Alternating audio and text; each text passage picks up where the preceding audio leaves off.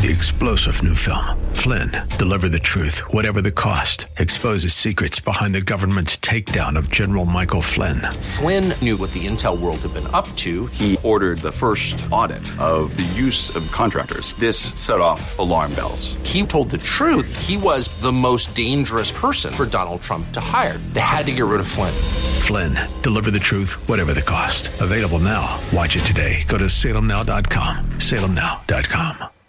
And now a word from one of our Bible Live sponsors. Our company is so proud and excited to sponsor the Bible Live. As a businessman, I have to make decisions every day about how to best invest time, personnel, and resources for the best return and results. The Scriptures say there are two things on earth that will last forever, God's Word and the souls of people. It's my hope that you, your family, your church, and perhaps even your business will pray about giving a tax-deductible donation to the Bible Live at this time. Together, let's expand this historic broadcast of the Scriptures to other cities across our nation, a sound investment for both time and eternity. You can donate by credit card at the Bible Live website, www.thebiblelive.com, or mail your check for the Bible Live to P.O. Box 18888. That's P.O. Box 18888, San Antonio, Texas 78218. Welcome to the Bible Live Quiz Hour. It's time to test and grow your knowledge of the Bible. The entire Bible every year. On Sunday nights at 9, join us here for the Bible Live Quiz Hour. Soapy will ask questions from the Bible Live readings. You call in with the correct answers, and you win. It's just that simple. So get out your Bible, put on your thinking cap, and hit that speed dial. Because here's the host of The Bible Live, your Apache Indian scout through the book of books, Soapy Dollar.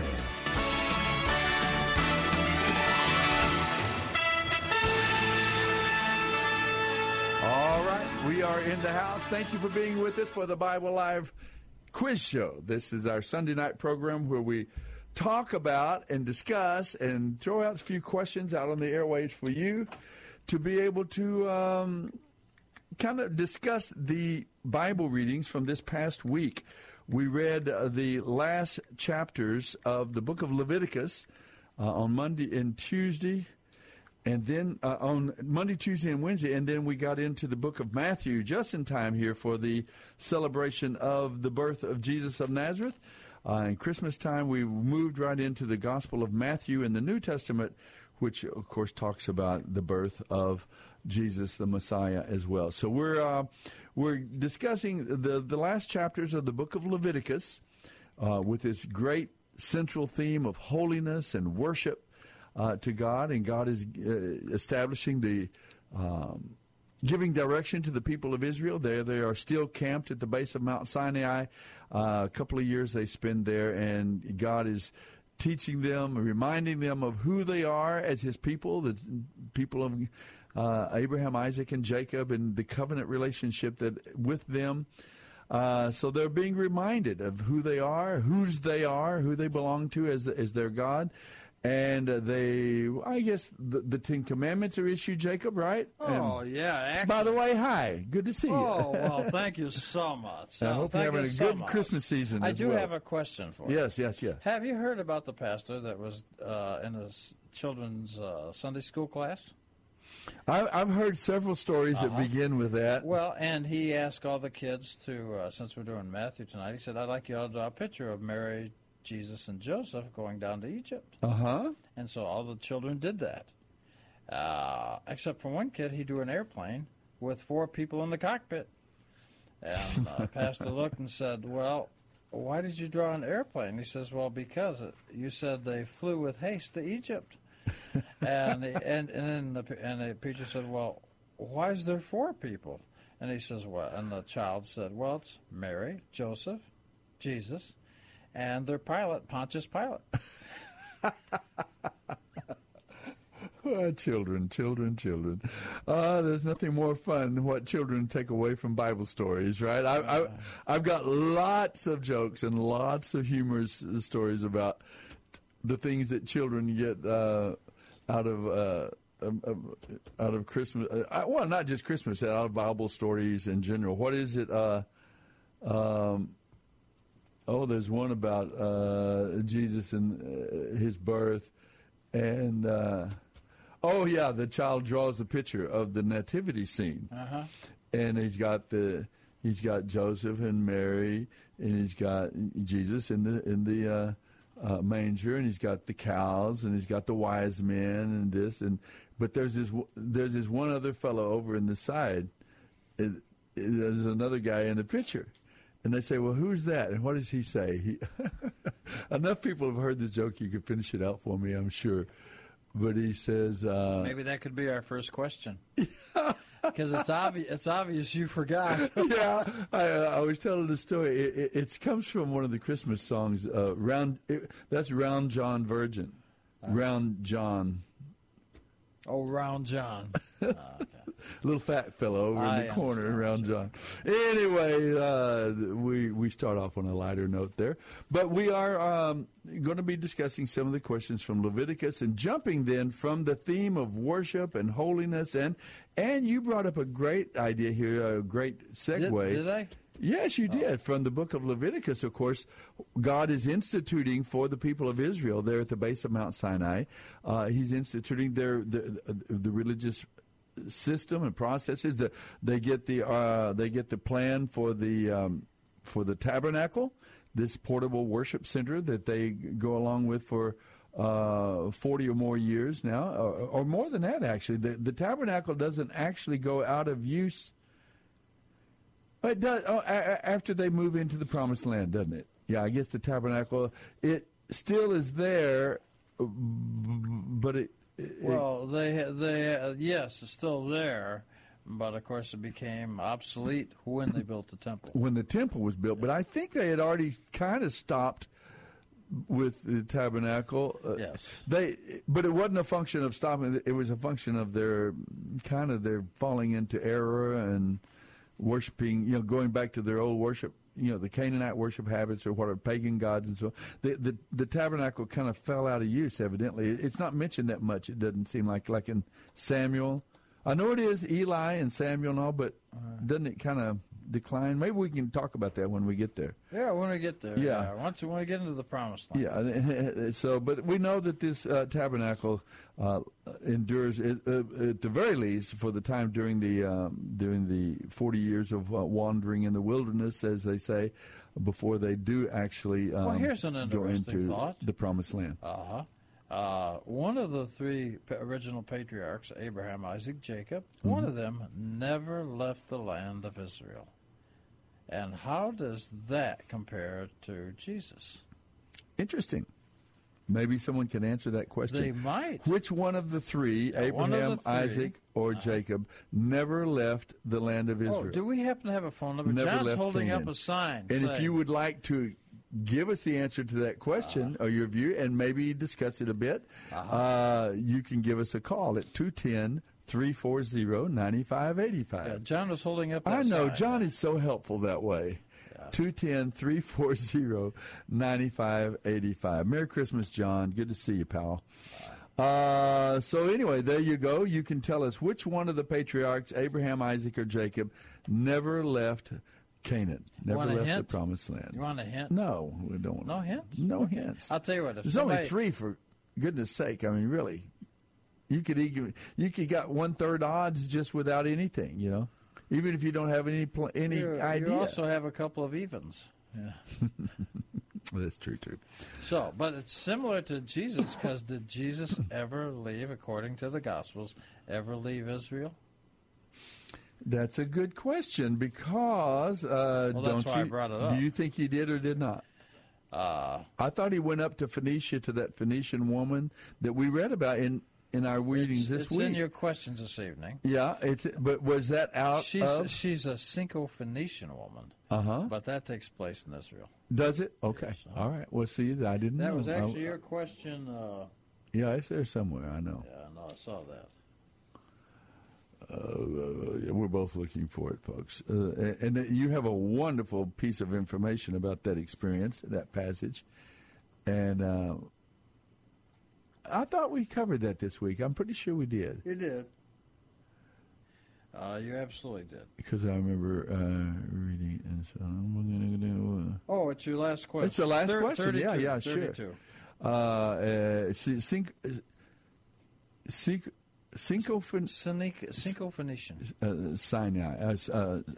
Syria, yeah. Syria Phoenician, yeah. That was the religion. Yeah. That's what it's telling you. Isn't just necessarily the region she's from, but that was her religion. That's the one that supposedly Jesus called a dog. Yes, and he didn't do that. He didn't do that. So we'll talk about that during the hour here, all right? You can give us a call, 210-340-9585, if you want to weigh in or talk about Christmas or talk about Messiah being born or talk about anything biblical. Maybe there's another passage or something. Did Jesus give Christmas presents? We were joking about that before the show about Jesus with his giving his disciples time off to go home for Christmas. Right, that's I thought that was a funny thought. Anyway, he was the first present. He was the best.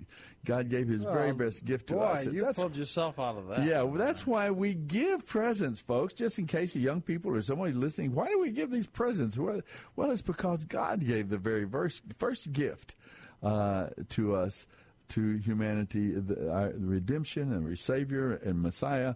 And so in memory and in observance of that, we too now, we love to give to our loved ones and give gifts that make them happy and fulfill them and help them. And that's just kind of our response to God's generosity as well. That's kind of what I grew up.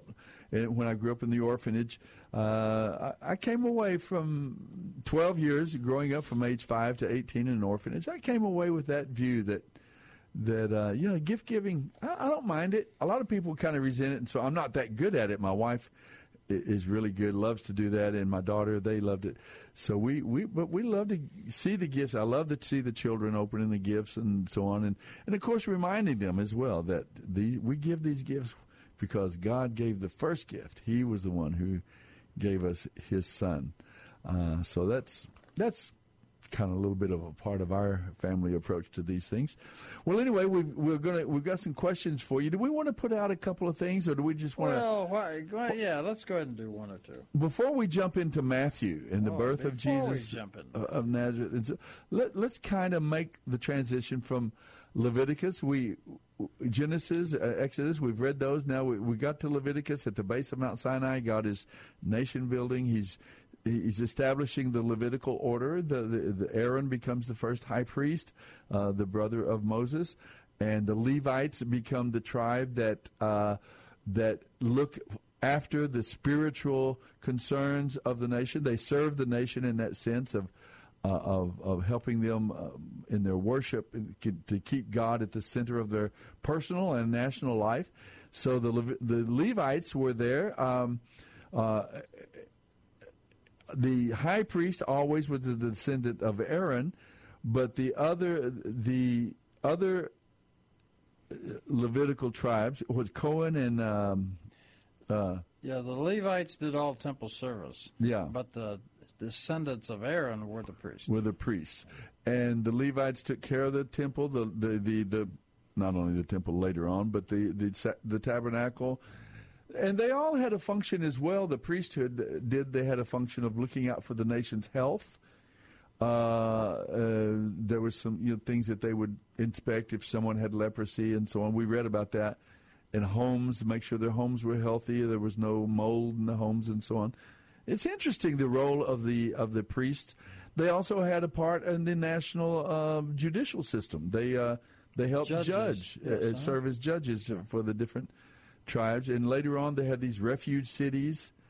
I know that there's some relationship there to the high priest and to the judges as well. If you went to a refuge city, you're sentenced that you had to stay there for inadvertently killing somebody accidentally, I guess what we would call maybe manslaughter or accidental. Well, probably sometimes the death that doesn't result from negligence, because murder is intent, and homicide, manslaughter is negligent. However, sometimes accidents happen and nobody's at fault.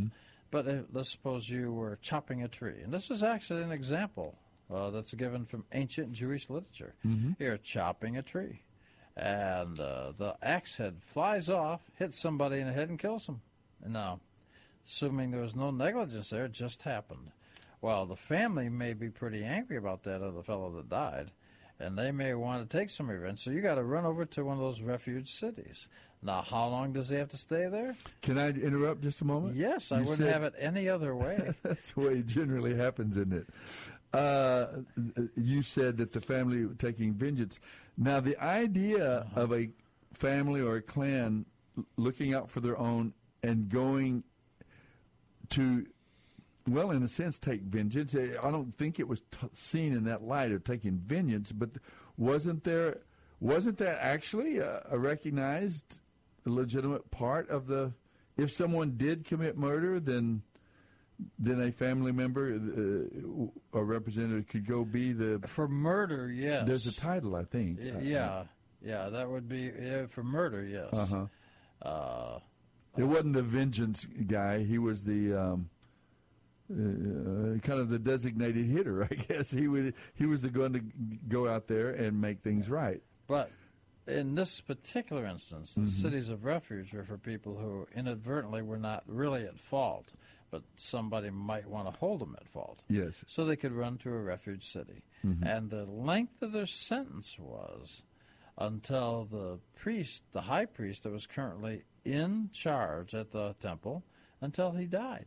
So if he's going to live like 15 years, that's your sentence. If you get lucky and he dies 2 weeks later, you're done. Yeah.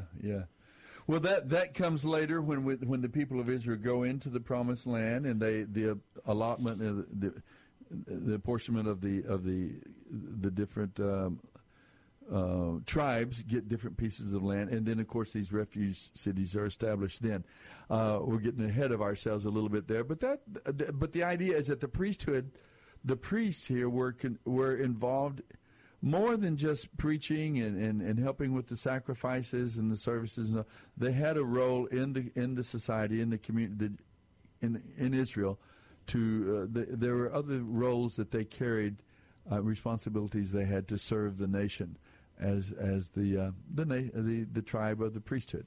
So we saw that in all of that in the book of Leviticus, and of course you were saying that the real good kind of segue is that in the New Testament now, in the book of Hebrews, for example, in particular, we see that now that Jesus has become the Messiah, has become the high priest. He is now.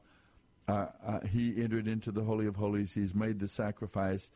He is both made the sacrifice. He is the sacrifice and the priest in that case, and that he now is our high priest, and that we now have become.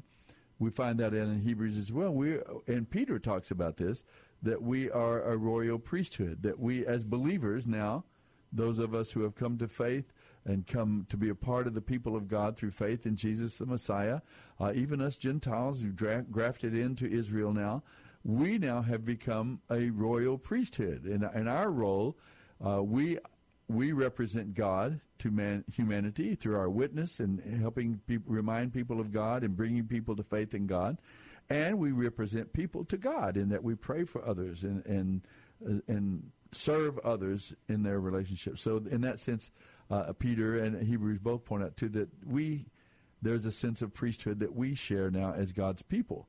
We serve in that role, representing God to people and people to God. So that's a good segue. That's a good way to move then from the book of Leviticus with all of these festival days and these celebrations and Passover and Yom Kippur and so on. We move now and transition to the fulfillment. See, a lot of the things we read about, well, I would say all of the things. Jesus, the Messiah, is the central figure of the redemptive plan of God, and so everything everything points toward Messiah, has an application, as we remember, in terms of the redemptive plan. Now, there are facts and there are events and things that tell us things about how to live and how to behave, and we see God acting to protect his people Israel, and so that they can continue to be that conduit, that witness for God, and be the nation group that brings the Messiah into the world. But eventually everything points forward in the redemptive plan of God to the work of Messiah. He fulfills it, even the animal sacrifices, even the priesthood, even the tabernacle itself, its design and so on. We understand from the New Testament that all of those were ways of pointing forward to the redemptive plan of God, in the redemptive plan pointing forward to Messiah. So that's my story. That's our faith and trust as believers, as followers of Jesus. And that brings us then to the New Testament.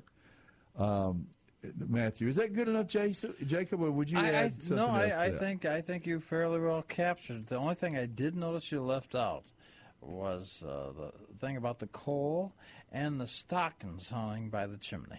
Oh, that's good. I think I want you to tell that. We've got a little time before we break. Let's intro Matthew, and then I want to talk a little bit about this character Santa Claus, where he comes from. Santa Claus. Now, this is extra biblical. He's not in the Bible. We don't have it. No, he's not. He's not there. But We had a huge celebration of Christmas out at the Lackland Air Force Base with the basic trainees this morning. Well over 2,000, huge attendance. Just a wonderful morning. It was a great time. So you had like how many? Well over about 2,200, 2,300. Wow. And that's a lot of folks. Hundreds and hundreds of San Antonio families baked cookies and sent in brownies. So they had cookies and brownies. Did you bring any brownies this evening? No, we didn't have any left over, brother. Oh, boy. I mean, they really ate them up. And then hundreds of San Antonio families also wrote Christmas cards, personal Christmas cards and greetings to these young men and women who are serving our country at Lackland and coming into the Air Force. And so every one of them got Christmas cards from a family, because so many of them are away from their family and homes for the first time, many of them here at Christmas. And so to get a Christmas card from so many of you folks, thank you for responding. Every year you respond so graciously and generously to send Christmas cards, and a special little treat this year. There are hundreds of these trainees that are married, young married couples, and they have a child back home that they're away from their child at Christmas time. So the husbands and the wives come and leave their child? Yeah, the husband, not husband and the wife, because they're not usually both, but they come to basic training. Uh-huh. You know, the government says you got to be here, and so they're away from their child. Oh, I see. Christmas. But each person's spouse is probably back home taking care of the child. Yeah. I thought you meant that they came as a couple and somebody else take care of their kid. No. That's so special about the eighth week after they graduate from basic training. They come to our class one more time, but this time they are airmen. They've graduated now. Their moms and dads and sweethearts and husbands and wives have come with their children. Sure. And so often they're just seeing their children again after 2 months. Sure. And it's a beautiful service that we have with them to celebrate that. But I'm just saying that this morning, so many of these young people, every one of them got a wonderful Christmas card and greeting, a faith Christ-centered Christmas card for to encourage them. And then those who had children. Hundreds of San Antonio children wrote cards to them. Wow! And they got a Christmas card or two from a child, saying. And you kind of administrate this, don't you? Oh yeah, it's a joy. We do that that's what we do. That's my bread and butter. Really, besides, it's not just the radio, but that's what we do, working with crew military out there. But. It's so wonderful. A lot of tears are shed. They're so touched by the generosity and the love and the concern and the well-wishing of our community to them. So I want to say a big thank you to all San Antonians who helped us do that. It's like our celebration at Thanksgiving. We have hundreds of families that open their home and they receive a basic trainee to come come and share a Thanksgiving meal with them at Thanksgiving. We just did that a month ago. And now we've come to Christmas, and again, we've shown ourselves to be Military City USA and to care about these young men and women and to thank them for their service to our nation. It was a beautiful, beautiful day, a beautiful morning. I don't know why I started telling you that, except that what we were going to talk about, all things Christmassy and so on. You were talking about gifts and Nicholas. Oh, yeah, Nicholas, St. Nicholas. Well, we're going to run out of time, I think, before I get to that. But we're going to come back and talk about St. Nicholas. Maybe take a call or two. Yeah, sure. Harold is on the phone. Harold, we'll get to you. I don't want to cut you short, so I'm going to go ahead and get the break behind us, and then we'll come back and take Harold's call. And any of our other listeners that want to call in, the phone number is 210, that's the area code, 340 9585. So you'll be able to give us a call. We'll talk about Saint Nick. Okay. Where he came from. The Nick Claus. Santa Claus. But it's not in the Bible, right? Okay, not in the Bible. But we'll take a moment for him, and then we'll come back. Okay. So go out with the Hallelujah Chorus. I've got a wonderful story I read this week about the Hallelujah Chorus. Maybe I'll tell that as well. Okay. Don't go away, folks. We'll be right back with more from the Bible Live Quiz Show.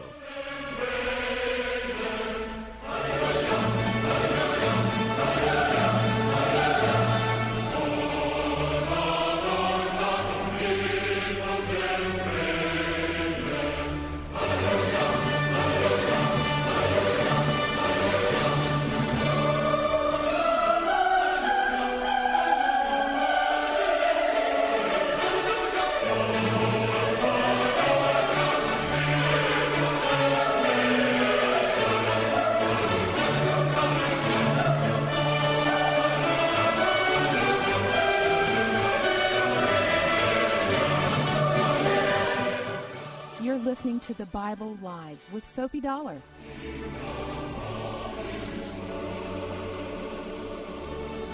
Dr. Stan Shelton, with offices at Loop 410 and Broadway, has taken care of the Dollar family, that's Suzanne and me plus our three children, for the past 25 years. Suzanne, tell the folks about our dentist. Well, like you say, Dr. Shelton is a dentist for a lifetime. He's got the latest technology. He's busy, but I've never had to wait, and I never dread going to the dentist. In fact, he and his staff are so personable that I actually rather enjoy it. Go to DrShelton.com or call 590-7878. When we accept God's leading in our lives, we have many new things about His loving guidance to treasure and ponder. Welcome to today's encouragement from Our Daily Bread. Today's reading is titled Ponder It, and it was written by David McCaslin. During Oswald Chambers' years at the Bible Training College in London, he often startled students with the things he said during his lectures. One young woman explained that because discussion was reserved for the following mealtime together, Chambers would frequently be bombarded with questions and objections. She recalled that Oswald would often simply smile and say, "Just leave it for now. It will come to you later." He encouraged them to ponder the issues and allow God to reveal His truth to them. To ponder something is to concentrate and think deeply about it. After the events leading to the birth of Jesus in Bethlehem, followed by the appearance of angels and the shepherds who came to see the Messiah, Luke 2:19 says, "Mary treasured up all these things and pondered them in her heart." New Testament scholar W.E. Vine said that ponder means to throw together, confer, to put one thing with another in considering circumstances. When we struggle to understand the meaning of what's happening in our lives, we have Mary's wonderful example of what it means to seek God and His wisdom. When we, like her, accept God's leading in our lives, we have many new things about His loving guidance to treasure and ponder in our hearts. Take inspiration from Scripture wherever you go with the Our Daily Bread mobile app. You can set reminders to read the devotionals and even take notes. Visit getodbtoday.org.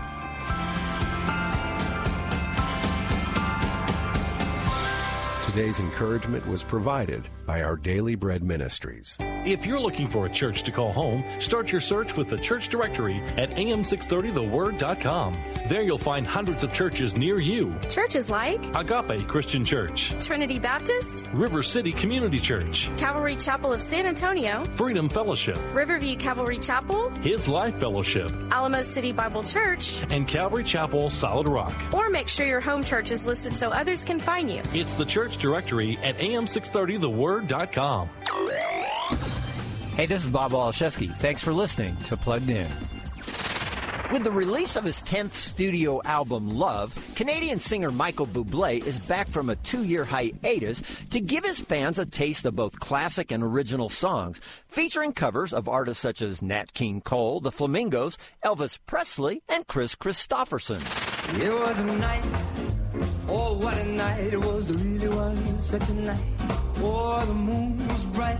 Oh, how bright it was, really was such a night. Each of these jazz-influenced tunes centers on themes such as the power of family and the everlasting bonds we share. And though a few sensual moments do turn up, the better part of this upbeat album revisits the age-old, inherently human desire to simply love and be loved. For the full review, visit PluggedIn.com/radio. I'm Bob Olszewski for Focus on the Family, Plugged In. Find out more about your favorite programs and the ministries on AM630 The Word by going to the program guide at am630theword.com. There, you'll get connected to the ministry website, email, and phone number. Plus, find out when your favorite show airs on the program guide at am630theword.com.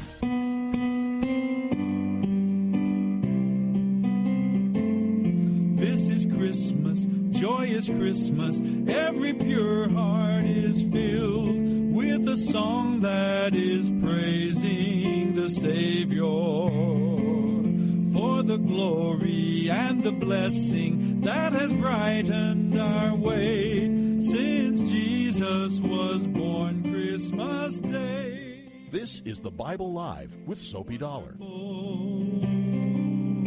Counselor, down from his throne to a manger, mighty God, Prince of Peace, soon he is coming again. There you go, this is Christmas, joyous Christmas, every pure heart is filled with a song that is praising. Listening to some of these converted Christian songs. I told you I was going to put them on the website, and I did. If you'd like to go to our website, thebiblelive.com, you can find there are 5 or 6 or 7 secular Christmas songs that someone has written, some Christ-centered, God-honoring words to the lyrics to these.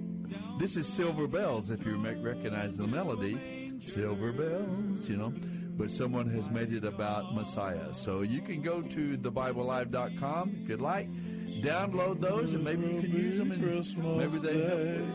Good for you, pal. Hey, what a voice. Sound like Frank Sinatra there for the moment. But anyway, you can go download those. Maybe they'll be helpful and handy for you for your Christmas celebration and get together with your family here in a day or so. So, speak to the, you are holding up a sign for me that says, speak to the use of the word counselor. That's a quote from the scriptures, of course. It is. Isaiah. Yeah, counselor. Yeah, Isaiah 60, which one? I forgot. Yeah, we'll just say Isaiah. 7, maybe. Yeah. Well, why don't you tell us about you want to tell us something about Hallelujah, then let's go to a call. Hallelujah, hallelujah. Oh, of course, I just read the story of Queen Victoria.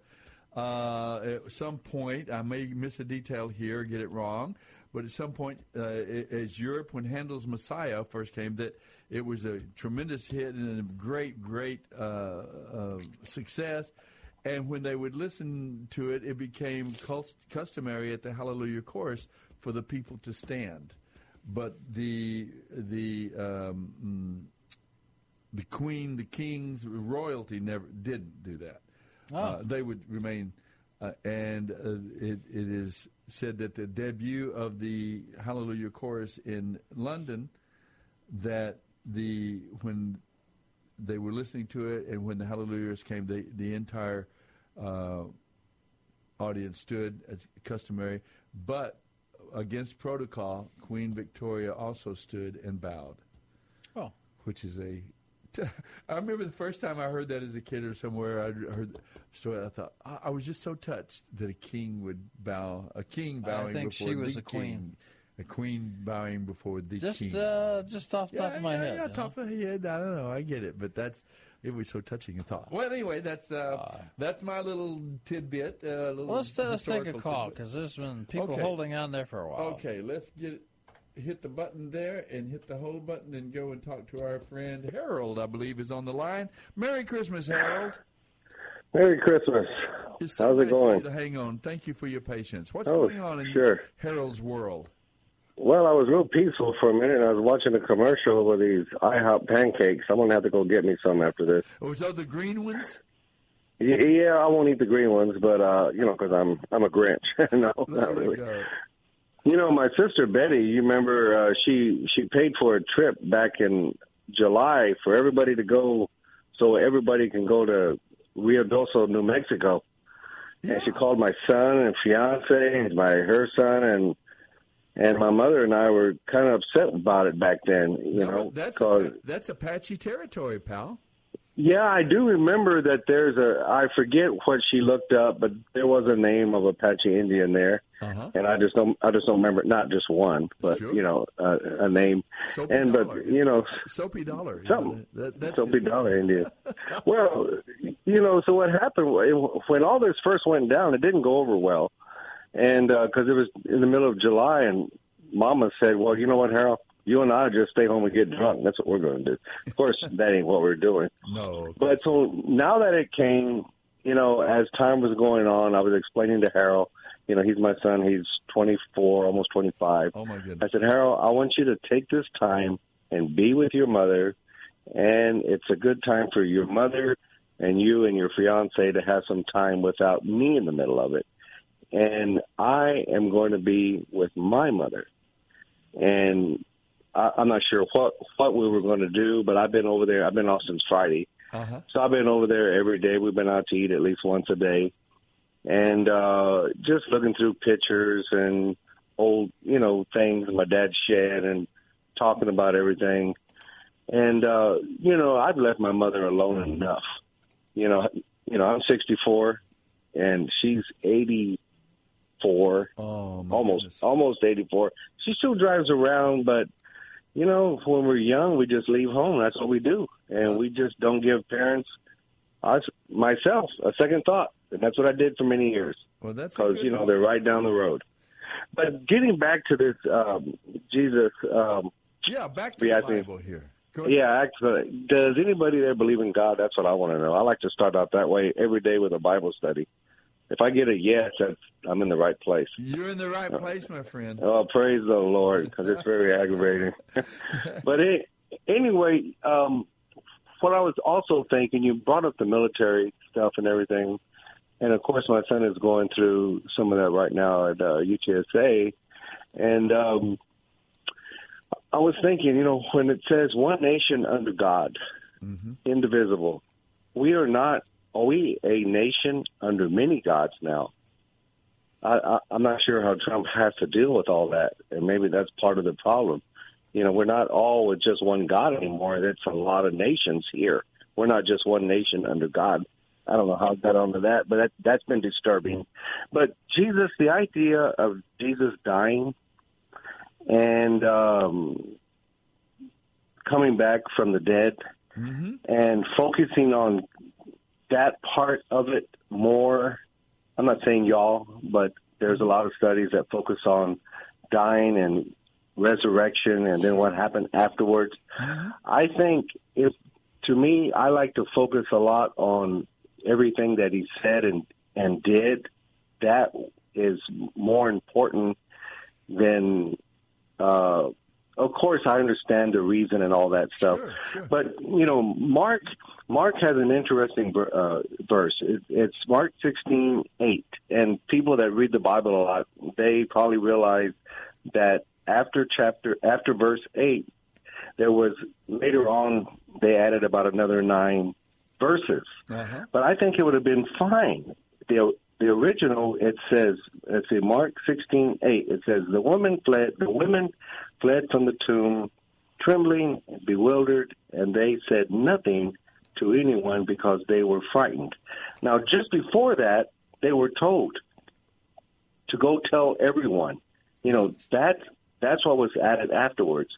But something was, I was just wondering within myself, what it was enough for these people to, these women and these people right here, to go through everything they went through with him while he was alive. And to me, that was enough for them. And I guess throughout history, they added all, you know, the other 9 verses or whatever, you know, to make it, well, I don't know. Not to leave that just sort of kind of hanging out there, it sounds like... Yeah, there is something that happened. What they did, of course, is they discovered in later copies, you have a wealth of copies of the New Testament. That's one of the things about the New Testament that's particularly helpful, is that it was early. It was written early, in terms of the distance from the facts and the time that it was written. It was an early short distance between the event and the record of the event, and then secondly that there were many copies. Now you would think that would be a disadvantage, but actually it turns out to be an advantage in terms of finding out what was the original, what was the original message, and so because you can compare one with another, and find and trace back. They each have their own history. And you can get a better picture of exactly what was written, and so that's what happened here. Some of the older versions of Mark, they got back to where they had these endings, and they weren't quite sure which one is the actual ending, or which, and so they include them both, but they put the footnote that these are. We're not sure what happened here. If this was added, or if maybe the other was didn't contain it. So it's a little. That's pretty good. It's a little murkier than just saying, well, somebody added it later. It's just in when you analyze all these different copies, sometimes they said they had to say, well, this was an alternative ending that was there. We know about it. We're not exactly sure how it got there. Which came first, the chicken or the egg? Maybe, I don't know. Mm-hmm. Is that my little analysis? Yeah, the horse or the chicken? Yeah, what came first? Which came first? Well, that sounds pretty good. Anyway, good. That's pretty good. Well, that's I appreciate your calling about that, and I really do. And about the women and going and having that. It's always about the women, isn't it? It just seems like. Yeah, and it seems like, you know, there was another. I think in Luke where it says, the woman left the tomb and told no man. And so I don't know if that was supposed that they were not supposed to be hanging around, or for some reason they didn't tell any other man, because maybe the women wasn't accepted that well back then. You know that the witness of women, was it true that women in the Roman or the Jewish... not Jewish. I don't know about. I don't know about Roman. I think their testimony might not have been in the Egyptian world, and with Muhammad, it takes 2 women's testimony to equal 1 man. Yeah. I don't think that's the way it was back when. I think the woman was quite vulnerable. They couldn't own property, and I don't believe they could witness. I'm not sure in the Roman. I'm not sure about the Jewish. In the Jewish you'll find, actually, that the women inherited equally in Israel. Their testimony was also taken as equal, and you'll find that in several of the books in the Tanakh or Old Testament. In fact, who first established it, the oldest known book in the Bible, is the book of Job. Job, with his daughters. And his daughters inherit equally with all the men. Mm-hmm. So the people do tend to mix up the Egyptian or Well, I'm not so much talking about inheritance as I am as the legal system. If their testimony was accepted as, it seems like I've heard something about the Roman in the Roman judicial system. The woman was quite vulnerable, and they didn't. Their testimony was not accepted. But I'll have to. Maybe someone can give us a.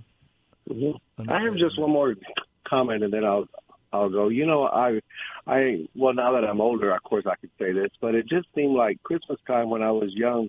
I mean, I would say almost even to my 40s, early 40s. It was about the presents, the trees, the light, and that was about, of course, you heard the Jesus stories, baby Jesus and all that. Sure. But it just seems now that I'm older, it's just all about Jesus. It's always been all about that, but when you're younger, or I don't know, everybody has a different past. You get a little. I never thought about it before. I got distracted, all right. We do, but that's why I was explaining earlier that I grew up in an orphanage, and we got gifts, but we didn't get. It wasn't the same time we're living like today, where everybody, you know, the extremely expensive things. We didn't give each other gifts because we didn't have anything to give that much. Our dorm parents, but people donated things, and so little children got a little toy, and when you got 8 years old and older, you usually got maybe a pair of boots or a hat or work gloves, you know, something practical, a new pair of pants. But we always connected the gift giving with the fact, as I said earlier, that God gave His gift, you know, the gift of the Savior. So it wasn't a big. I loved it. I liked it. I didn't mind, but we really connected it with God. You want a romantic thought? But I did. We did. One thing I was telling Jim earlier, I really did always enjoy watching the children, the small children, open their gifts. To me, that's so much fun. And now that I have a 5-year-old grandchild, I just love watching him open presents. Yeah. They get so excited. They're so happy with even the simplest things, you know. It doesn't have to miss. Well, maybe that's why you're so successful with your Bible show and your teachings, and you put yourself out there, because as a child, I mean, you really appreciate things now, and you're just maybe extra nice, or you're just nicer, or you like my mother, you know, they didn't grow up like y'all didn't grow up like we did, you know.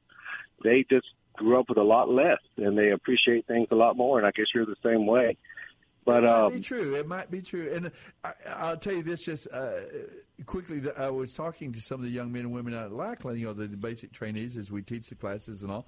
And I was asking them, and at the beginning of our classes today, I took a little time to get them to talk, what does Christmas mean to you this year? What, you know, because, you know, every year it kind of takes a little bit of a different flavor. And several of them mentioned the fact that they grew up very humble and they didn't have much and gifts, but that maybe that is a little bit of a blessing in disguise, that, you know, you're not so distracted. Thanks for calling, Harold. I appreciate you being here. You're welcome. And say hi to Jacob for me. All right. All right. Bye-bye. He'll weigh in a moment, I'm sure. I appreciate you calling in, friend. Now then, Jacob, you were going to we talked about Queen Elizabeth. We talked about the Hallelujah Chorus. Did I say about Queen Elizabeth? I believe you did. Okay, and you were going to give up a thought, too. Well, I was just going to say, here's an interesting idea, that suppose in the New Testament, Jesus being born was God tithing to the earth. Okay. A tithe. Yeah, interesting. Actually, it comes from an old Jewish idea that God actually has to tithe to the earth on certain things. Well, He gave a magnificent gift in the Messiah to us. So, y'all, I have to ponder that. I know. It's a ponder. I'll be like Mary. I'll ponder that in my heart. Okay. Well, as you're pounding your heart, let's talk about... from what Harold just said, though, Harold and others listening, we will get to that theme of the women and the resurrection and them going to tell the men and all. Of course, we'll come to that section when we get to the end of Matthew, and we'll discuss that further. But for now, let's go. We had that question. Anything else about Leviticus? Were you using the priesthood? No, I had nothing else about Leviticus. Let's go to the... I don't even remember talking about Leviticus tonight. Well, we talked about the tabernacle and the priesthood and the... Remember Aaron? And Remember Leviticus? If you Levi. Wish me to... Yeah. And so, at any rate, but I will say this. You talk about St. Nicholas. Uh-huh. Yeah, that's because the one. There really was a... there was a St. Nicholas... Santa, Saint Nicholas.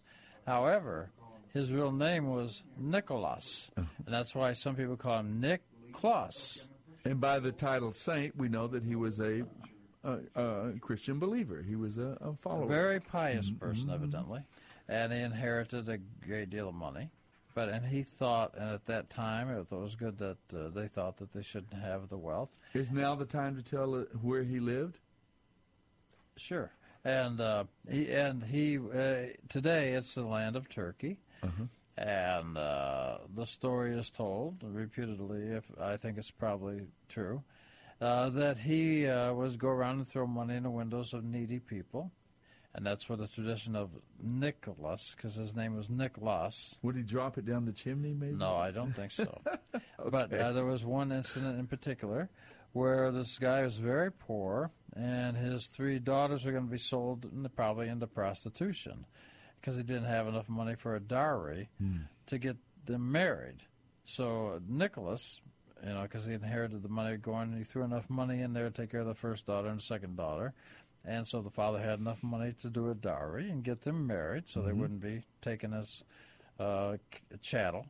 And the third daughter, when he threw the money in, the father caught him, and his father's the one that exposed him, and that's supposedly where the entire story was exposed about who St. Nicholas was, because he was later, he didn't want the job, but he was later appointed a bishop of one of the cities that are now in Turkey. So he became very, very well known for his generosity and how he became a saint. And his giving. The idea of the sainthood, I guess. I'm sorry, I didn't hear what you're saying. I was talking.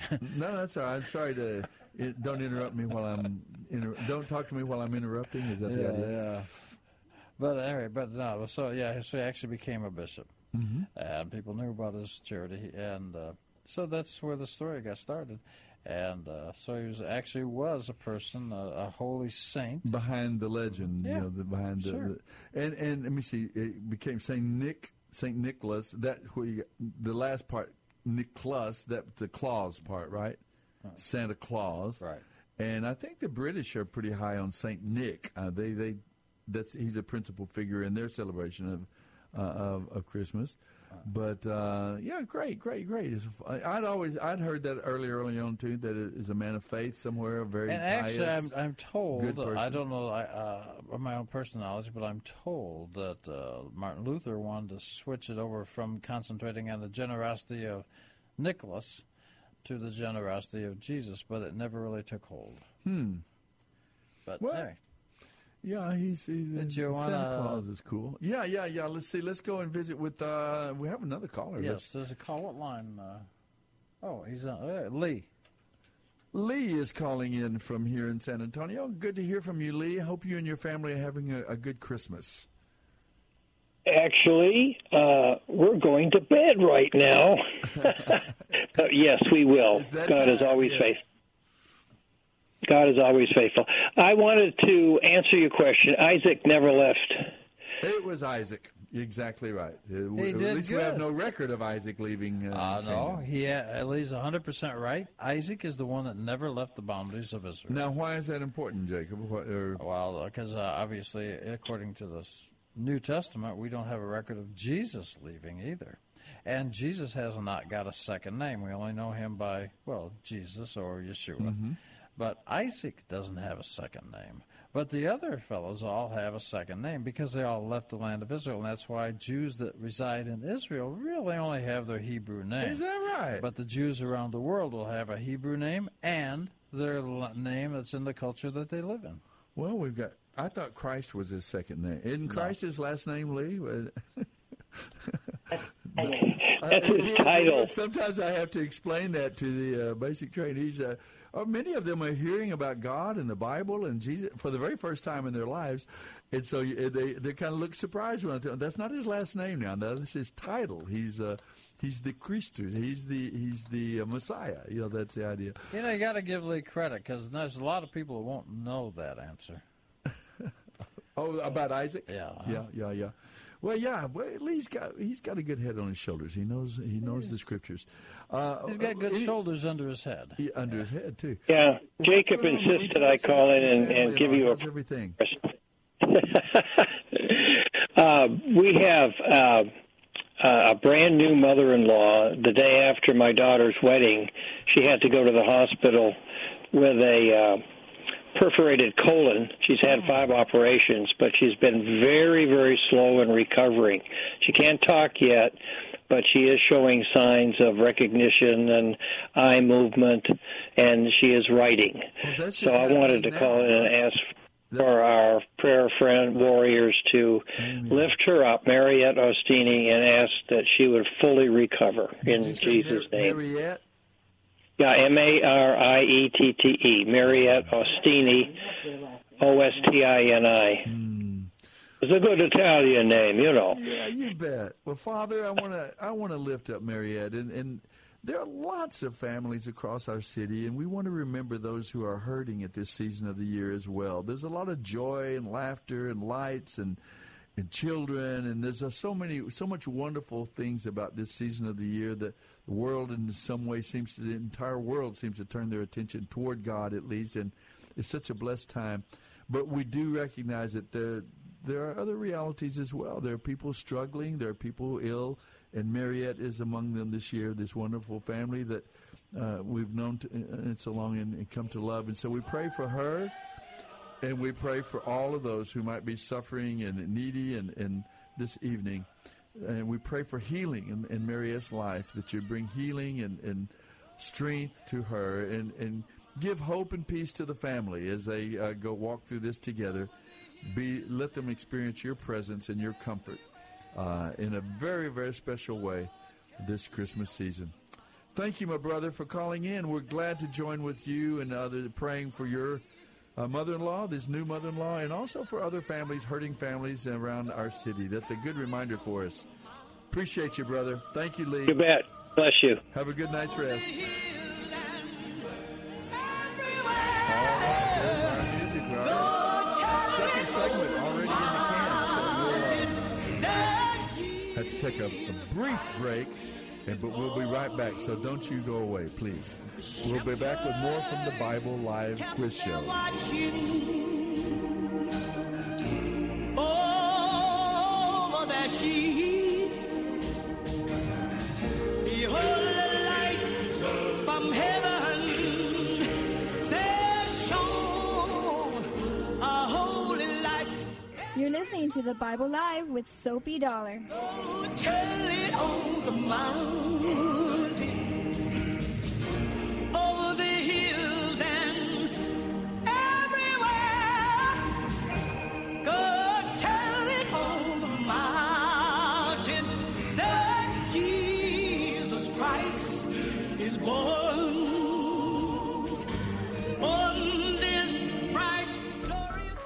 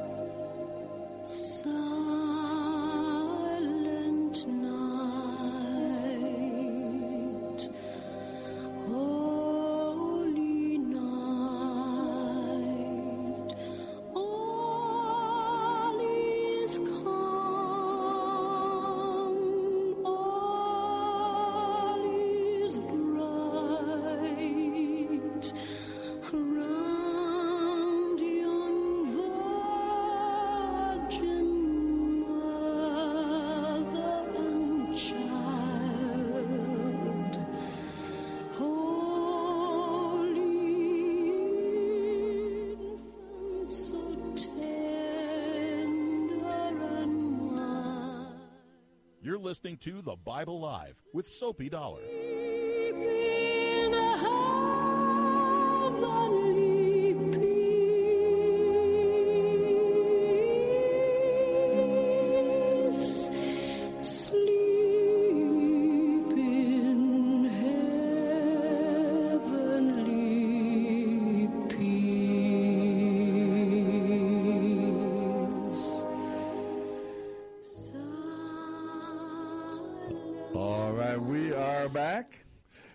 Listening to, we were just complimenting Jacob here in the studio that beautiful Jewish voice, Barbara Streisand singing about the. I don't know why you're complimenting me about that, but thank you very much. All things Jewish, you know. I mean, you know, if you compliment me, Jesus was Jewish, you know. If I heard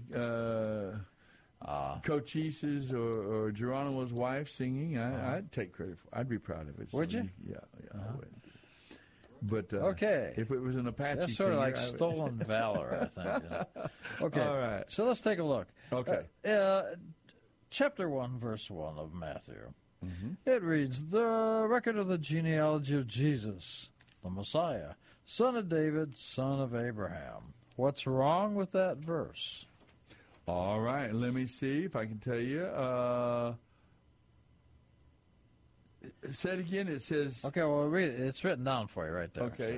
So it's right there. It's the first verse, 1:1. This is the record of the ancestors of Jesus the Messiah, a descendant of David and of Abraham. And now, this says descendant instead of son of. Well, see? You got one of those that are trying to touch stuff up. You know? They're cheating a little bit. Well, son of David, son of Abraham. And so what is wrong with that? Is that it mentions Jesus before it mentions the others? Yes, in Hebrew literature, remember this. In Hebrew literature, merit is passed from the elder to the younger. For example, they'll say the Jews of today don't deserve the credit for themselves. They deserve it, the merit, because it was passed down from Abraham, Isaac, and Jacob. Mm-hmm. So the elder, Jews don't pass down sin. Jews pass down merit. Mm-hmm. So you always list the elder first. So maybe we should mention here that part of the reason this is that Matthew is writing from of the four Gospels, he's writing from a very Jewish perspective, right? Would that come to bear on this? I think that's a fair thing to say. Uh-huh. And Abraham, technically, Abraham was what we would call the first Jew. So, okay. Uh-huh. So now it's listing Jesus, David, Abraham. That's written with listing the youngest first. There's only one time in Hebrew literature that you do that. You actually find a reference to it in the book of Numbers. Okay. But, so, the only time you do that is if the subsequent verse goes back and lists the elder first. I see. And look at verse 2. It goes back and starts listing the chronology correctly. I see. Verse 2 goes Abraham, Isaac, Jacob. So now it's going to go correct. So what that's telling us, that form of literature, like in English, we have commas, exclamation points, that kind of thing. So what that's telling us about verse 1, since it listed the youngest first, Jesus, David, Abraham, it's actually meant to convey the idea that Jesus was worthy to receive the blessings of David and Abraham, even if they had not existed. And, of course, David is a king. Mm-hmm. Abraham was the father of many nations. Mm-hmm. So there's trying to express the idea that Jesus, even if David and Abraham didn't exist, is trying to, as literature, express the idea that Jesus was worthy to be a king and the father of nations. And Matthew would have known this as a dedicated... he knows. He knows. He's a Levite. Sure. He probably would know this. Okay, and so that's interesting. And the point is that Matthew here, his Hebrew name is Levi. He is presenting his gospel. The entire book of Matthew has a very strong... emphasis is addressing primary audience is considered to be Jewish people. He's trying to say, Israel, here's your king, here's the Messiah, here's the Savior. So he is writing his book with that perspective for and to the Jewish people. So that helps us explain that. Now, and he does go back to, for example, he goes back to, like you said, to Abraham, through David and to Abraham, because that was the lineage that was the Messianic lineage that was anticipated from Jewish prophecies. Sure. Now then, Luke, on the other hand, being a Gentile, a physician himself, Dr. Luke, in his gospel, he goes all the way back to Adam.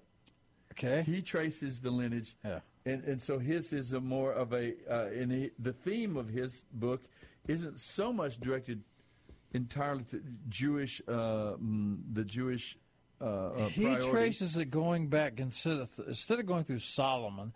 He traces it back through Solomon's brother Nathan, because it does, because that is not essential for kingship. For Jews, you get your Jewishness from your mother, from your mama, and so Mary, regardless of she came where through. Where did that "from your mama" come from? That? From your mama. So whether she went through Solomon or Nathan, either one, she's Jewish. So Jesus would be Jewish because of Mary, but you get your tribe or your kingship, shall we say, also from your father. So we all know that God is not in the tribe of Judah. But Joseph, the husband, that's why it says in verse 1:16, it says, Jacob was the father of Joseph, the husband of Mary. Now, why is that important? Because an adopted son, as an adopted daughter, would inherit whatever the adoptive father possessed. And what did Joseph possess? He possessed the tribe of Judah, and he is in the line of kingship as well. So Jesus is getting from, as you might call it, an adopted son of Joseph. He inherits equally, just like a daughter would. He inherits the tribe and the kingship. Now, over in Mary, he's getting his Jewishness from Mary, you see? Yes. So the story starts making a lot of sense. Exactly. They as you often say, these guys knew what they... These guys, this is not second stringers. These guys knew what they were writing. Wow. And if I might point out, look at verse 1:17. There's something fascinating about this. Okay, 1:17. Would you indulge us by reading that, perhaps? All those listed above, now you just went through this long series of genealogies, all those listed above include 14 generations from Abraham to David, 14 from David to the Babylonian exile, and 14 generations from the Babylonian exile to the Messiah. Interesting how 14, 14, and 14. It says 14, 14, 14. Have you ever diligently counted the number of names? No. I have through you, because you told me this before, and so but no, personally I didn't. But I'm eager for you to share that. The first section, it says 14, and indeed there are 14. The second section says 14, and indeed there are 14. From David to the Babylonian. And in the second section, the section of the kings, there are 14. However, in the last section, Joseph, the husband of Mary, the adoptive father of Jesus, shall we say, he's number 12. Jesus would be 13, but where is 14? Now, when Matthew wrote this, he's a knowledgeable Jew. He's writing this down. He's doing Jewish literature. He's doing Hebraic literature. If you were writing something in English, you'd use commas and periods and exclamation points and quotes, all that. Well, the structure... And tiny hearts and smiling faces, all the emojis. I would say that you may, yes. But I may not. Wouldn't that be funny if you're reading along in Hebrew and you saw an emoji, a little smiley face? Well, what I think is funny, it's all a part of American literature, but they don't have any sounds. So we read them, but we don't pronounce the sounds. Like, suppose that there's a quotation. Why don't we read the sound of a quotation? Why don't we have a sound for a quotation? Like it says, quote, and it should go, name, end of quote. We don't. We actually don't read it. We just read it, but we can't sign it. So we are totally ignoring the sound of the punctuation. Now we've gone from my brilliant observation to your rather I think when we get emails in, I think people will see what I'm saying. Okay. But there's 13. Back so Jesus being the 13th. So where is the 14th? The 14th. So where is the dun dun dun dun ding? The 14th. Now, I want to point out something. When Matthew put this together, he knew what he's writing. He put verse 1. Chapter 1, verse 17 together so that nobody could ever change it. That was his lock on the door. He wanted to make sure everybody understood. I'm saying it's 14, 14, 14, but you count the names, it's not. He knew what he was writing. So where is the 14th? And is there anything that you can think of anywhere in the Bible where the same type of numbering system is used where it's not actually the number? But it's an extra number. Oh my lands! Those are wonderful questions. I'm trying to remember. Does this have something to do with that last king or one of the final kings of Israel before the Babylonian exile? You know, you've nailed it. It's exactly when the descendants of Jacob and his kids go down into Egypt. You just you nailed it perfectly. Okay. So, tell me the answer. And it says there's 70. Yes. Count them. There's 69. That's true. That's the other incident where a number is given. See, I told you nailed it. Yeah, boy. Well, okay, put all this together. That's the idea is because God's with you. You got some splaining to do. Yeah, it's God. He's in this case, the 14th. Okay. In that case, the 70th. Oh, so God is actually the other person in He's involved genealogy. In this deal, Well, that is great. I like that. And you're not just making that up. No, I wish I was that smart. Yeah. Well, that is great. I really appreciate hearing that. From the Gospel of Matthew, the explanation for the genealogies, 14, 14, 14. Now, there's something else about the genealogies I think that is always interesting. And I think we're living in the era of women and women's power and empowerment and so on. And I think it's wonderful. I have a wife, a daughter. I want them to have opportunities and rights and privileges and so on. And, of course, one of the things we notice in this genealogy that there are 5 women mentioned in the ancestry of Jesus the Messiah, which I think is very interesting. Especially if you get to know these women. They weren't, like kings and queens, and they weren't royalty. They were...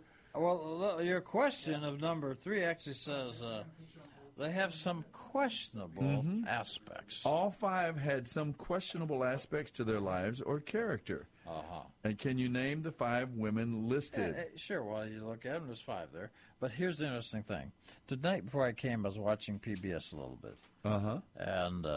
And there was a thing about Mark Twain. Well, I have done a little work on Mark Twain and religion. Oh, yeah. We were talking about Mark Twain in our family the other night, too. Well, isn't that a coincidence? Boy, I'll tell you, and we're going to talk about it again tonight. Okay. Boy, talk about a follow-up. Go for it. Anyway, it's this point. So, Mark Twain, actually, and they were talking about this on the PBS thing, it said that he went to the Virginia City and he had to leave. Well, the reason he left, because sometimes, as Mark Twain said, he thinks it's a person with a pretty small mind that can only spell a word one way. So he was working on a newspaper, and this lady of some prominence died. And they said on the PBS special, and he left because he didn't want to get into a gunfight. And that's how they did it. That's not what happened. What happened was he had misspelled the word charity and wrote the word chastity. And her husband showed up outside. That's just one letter different, right? Yeah. And so her husband showed up outside wearing a gun and challenged Mark Twain to come out because he's going to shoot him. That was the gunfight. And on the TV thing, on the PBS, is saying, oh, he left because he wanted to get in a gunfight. And I thought, well, that's not the story. The story is, he said her chastity was never in doubt. He meant her charity was never in doubt. But as Mark Twain said, so when you wrote your question here, it says of questionable aspects. It has a certain connection to the story I just told about Mark Twain. Yes, very, very good. Well, we can talk about these women, Tamar, Rahab, Ruth, Bathsheba, and finally Mary herself. Each one of them, I mean, I, I was born out of wedlock, and I was passed around 15 families before I was 6 and all so. I mean, the whole idea of, well, and Jesus was actually teased would not be the right word. He was actually kind of ridiculed at times because, you know, where's your dad? You know, where's your, you know, that he was a, you know, he, Mary was a single mom. Yeah, I know what you're talking about, where somebody says to him in the Gospels, at least we know who our Father is. Yeah, yeah. John chapter 8. But anyway, let's go, before we get into that further, let's go, I think Kathy is on the line. All right, thank you. Thank you. Let's greet Kathy. Merry Christmas, Kathy. Thank you for calling in tonight. We're glad to hear from you. Oh, well, thank you very much. Merry Christmas, Sophie. Merry Christmas, Jacob. Well, may I say Merry Christmas back to you? Well, certainly, because it is a Merry Christmas, and that's the reason for the season. That's right. That's right. What's on your mind tonight? Well, I just tuned in, and I think I missed a little bit of what you were talking about, but I did hear something about the first verse in Matthew, and Jacob saying that there was an error because in Hebrew, the elder would be listed before the younger. In other words, that Jesus Christ should not be listed there first. I think he said unless... Yes, there's only one exception. And Kathy, the exception is it is proper to list Jesus first if, in the second verse, we go back to the chronology correctly. And in the second verse they do. It goes Abraham, Isaac, and Jacob. Abraham was the father of Isaac. And that tells us why the younger was listed first in the first verse. So in that one isolated instance, that's when it's acceptable in ancient Hebrew literature. And it says that the younger was worthy of... That's right, and David was a king. Abraham was the father of a nation. So what they're saying is they're expressing the idea, and we only know that because of the second verse, that Jesus, even if he would be worthy to be the king and the father of nations. Right. Even if Abraham and David had not existed, that would be correct. Jesus would be worthy. So, I have a different take on that. Okay. Oh, well, I'm going back to what Jacob often calls the New Testament as the Christian scriptures. So, in the Christian scriptures, Jesus said that he existed before Abraham. And he said that I am. Yes, and he said that to the Pharisees face to face. And that's one of the reasons why they were going to pick up stones and stone him to death and crucify him. So, in my opinion, there's no error there because Jesus was there first. Amen. Well, no, he didn't say it to be accurate. And you said you did tune in a little late and didn't catch the totality of it, but he wasn't saying there was an error. He was saying actually the opposite is that normally this would be done, except that if it's followed by Abraham, then actually what it turns out to be, it's not an error, it's that Matthew was intentionally doing that to indicate the worthiness of Jesus the Messiah,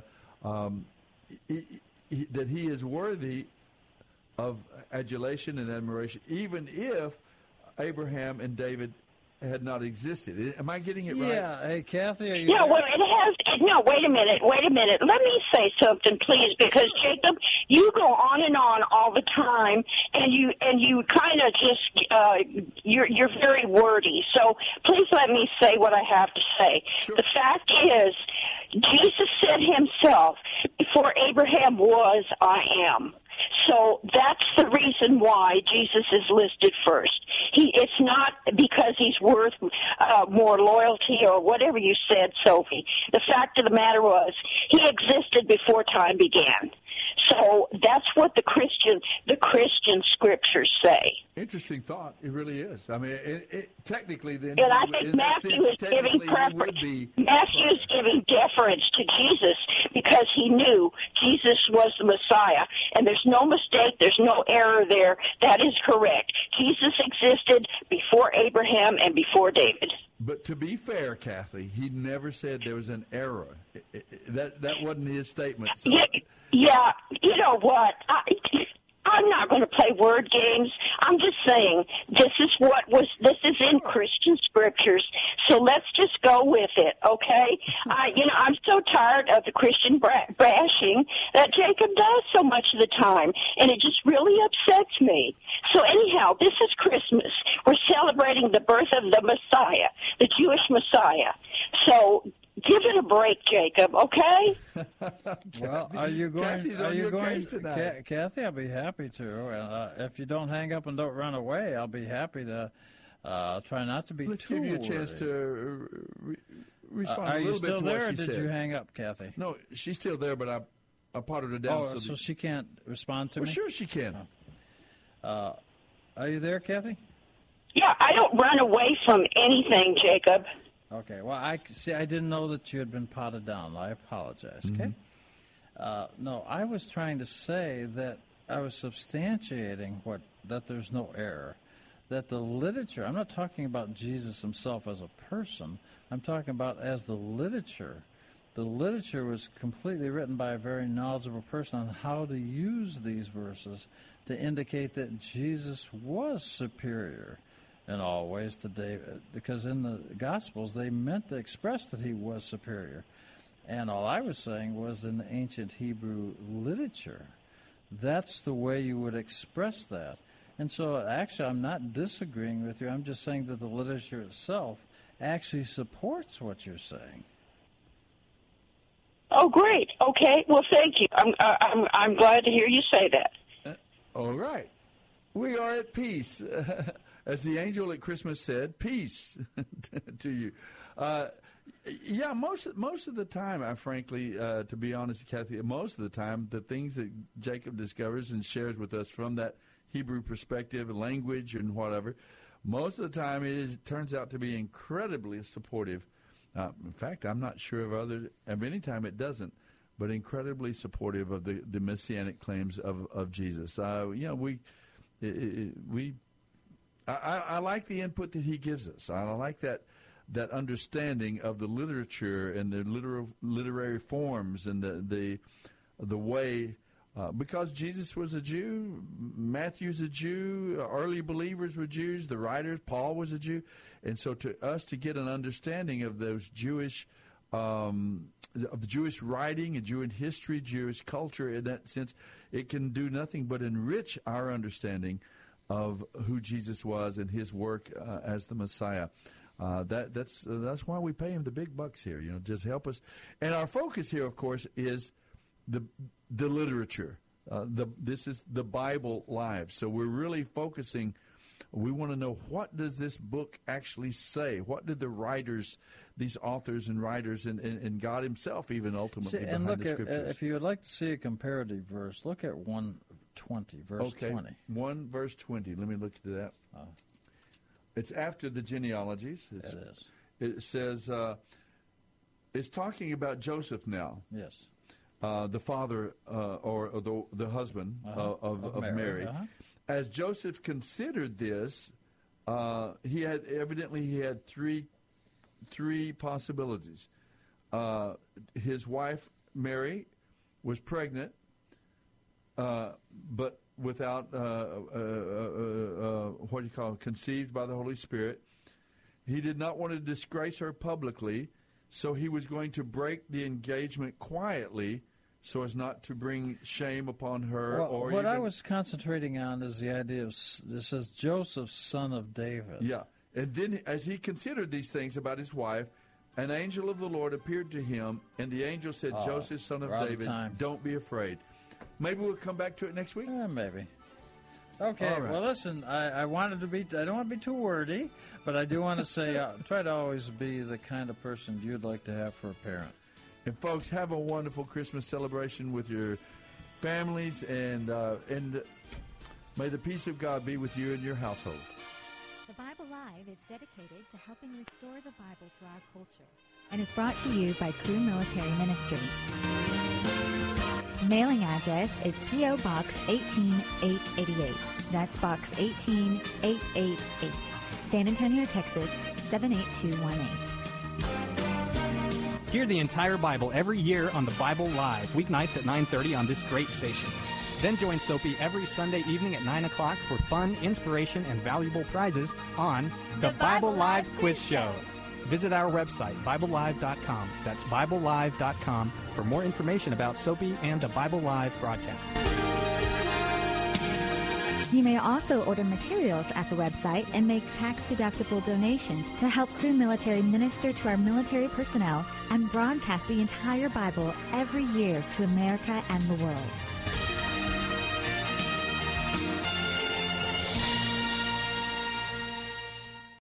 Three-star General Michael J. Flynn, head of the Pentagon Intelligence Agency, knew all the government's dirty secrets. He was one of the most respected generals in the military. Flynn knew what the intel world had been up to. He understood its funding. He ordered the first audit of the use of contractors. This set off alarm bells.